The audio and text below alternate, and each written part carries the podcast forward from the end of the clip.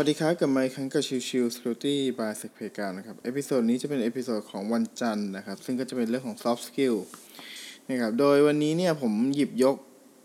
เนื้อเรื่องจากตัวงีบหลับ 9 ประเภท ปรับให้ได้ใช้ให้เป็นจากทาง Branding Page นะครับ ก็เป็น Facebook page หนึ่งที่ค่อนข้างจะได้รับความนิยมในเรื่องของพวกเชิงทางด้าน branding ต่างๆนะครับ ซึ่ง ก็เห็นว่าบทความนี้น่าสนใจก็เลยหยิบมาเล่ากันฟังนะครับ โอเค ในเรื่องแรกนะครับก็คือเรื่องของที่ว่าการงีบหลับเนี่ยเป็นสิ่งสำคัญมากนะครับ การงีบหลับในลักษณะใด ๆ ก็แล้วแต่วิธีใด ๆ ก็แล้วแต่ ถือว่าเป็นสิ่งที่ส่งผลต่อร่างกาย สุขภาพและก็จิตใจนะครับ ทีนี้ก็เลยทางแบรนด์จิงเนี่ยก็เลยได้หยิบยกในเรื่องของประเภทของลักษณะการงีบหลับ นะครับมาให้ได้รับฟังกัน อย่างแรกคืองีบหลับแบบ CEO นะครับถ้ากำลังมองหาการงีบหลับที่จะช่วยเพิ่มพลังงานการทำงานของสมอง แนะนำการงีบหลับสไตล์ CEO ที่จะช่วยเพิ่มในเรื่องของการโฟกัสพลังงาน และก็สภาพจิตใจ โดยเป็นการงีบหลับประมาณ 25 นาทีหรือหรือน้อยกว่านั้นนะครับ ในช่วงบ่ายโมงตรงถึงบ่ายสามจะทำให้คุณไม่เสียเวลาในการจัดงาน แล้วก็ทำให้สมองปลอดโปร่งปราดเปรียงขึ้นมาในการทำงานนะครับ แต่ว่าแต่สำคัญคืออย่าละเลยการพักผ่อนในช่วงกลางคืนเป็นอันขาดนะครับ ต่อมาเป็นงีบหลับแบบลาเต้นะครับ ในวันที่เราพักผ่อนไม่เพียงพอ ผสมปนเปกับการต้องทำงานหนักตลอดทั้งวัน อาจจะต้องการหาตัวช่วยอะไรบางอย่างมาช่วยให้ความผ่อนคลาย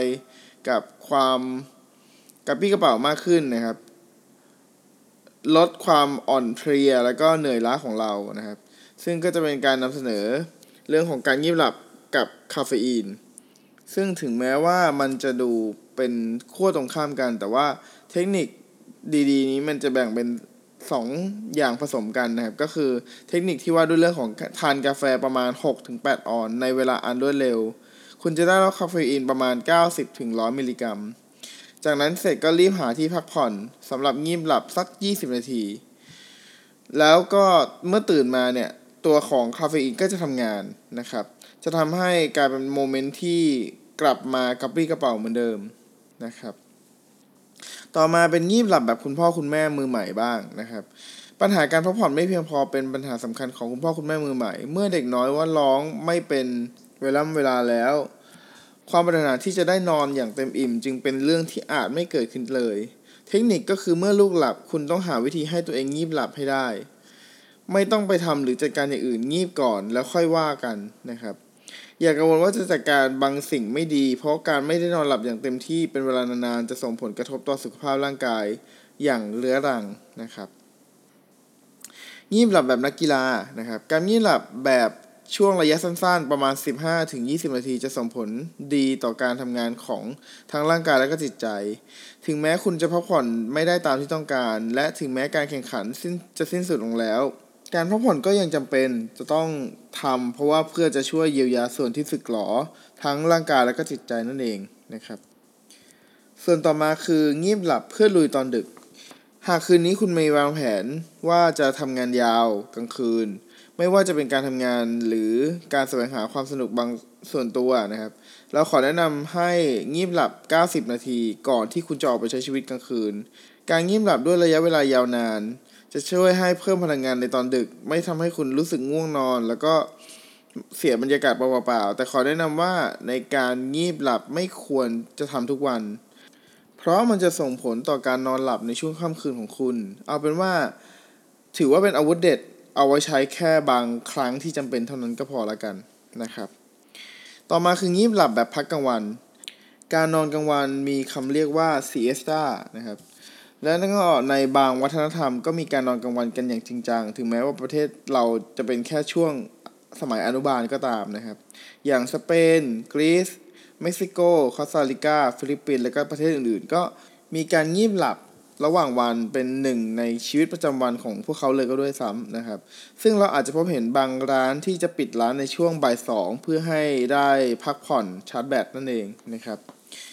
ต่อมาคืองีบหลับแบบคนทำงานเป็นกะนะครับสำหรับคนทำงานเป็นกะการพักผ่อนหรือแม้กระทั่งการงีบหลับเป็นสิ่งสำคัญเสมอเพราะช่วงเวลาที่ผิดเพี้ยนไปช่วงเวลาสั้น ๆ ที่ได้พักผ่อนอาจสำคัญกว่าที่หลายคนเข้าใจก็เป็นได้นะครับ โดยคำแนะนำเนี่ยก็ อยากให้หลับสั้นๆ ก่อนช่วงเปลี่ยนกะ หรือช่วงเปลี่ยนกะลองเปลี่ยนการนอนแบ่งเป็น 2 ช่วง ช่วงนอนระยะยาว 4-5 ชั่วโมง แล้วก็นอนแบบ 90 นาทีอีก 2-3 ครั้ง การแบ่งการนอนออกแบบนี้จะเป็นส่วนที่ทำให้คุณทำงานได้ดีขึ้น ในเวลาที่เหมาะสมแถมได้พักผ่อนที่เพียงพออีกด้วย ต่อมาคืองีบหลับแบบวัยรุ่นนะครับ วัยรุ่นเนี่ยเป็นวัยที่ตารางการการทำงานการใช้ชีวิต พิลึกพิลั่นนะครับวัยรุ่นส่วนมากมีปัญหาการนอนไม่หลับเรื้อรัง การนอนหลับไม่เป็นเวลาส่งผลต่อพฤติกรรม และก็อารมณ์อย่างหลีกเลี่ยงไม่ได้ การหลับระยะสั้นๆ แค่ 20 นาทีหลังเลิกเรียน หรือการหลับประมาณ 90 นาทีในช่วงสุดสัปดาห์ จะเป็นตัวช่วยที่ดีในเรื่องของการพักผ่อนได้นะครับ ต่อมาคือหัวข้อที่ว่าเป็นงีบหลับกับการเจ็ตแลกนะครับ การเดินทาง จากการท่องเที่ยวเป็นต้นเหตุสำคัญที่ทำให้ความอ่อนเพลีย และก็ความเหนื่อยล้าเกิดขึ้นนะครับ อีกทั้งยังเป็นปัจจัยที่ทำให้รู้สึกหงุดหงิดได้อีกด้วย ซึ่งการงีบหลับจะเป็นตัวช่วยสำคัญที่ช่วยแก้ปัญหานี้ได้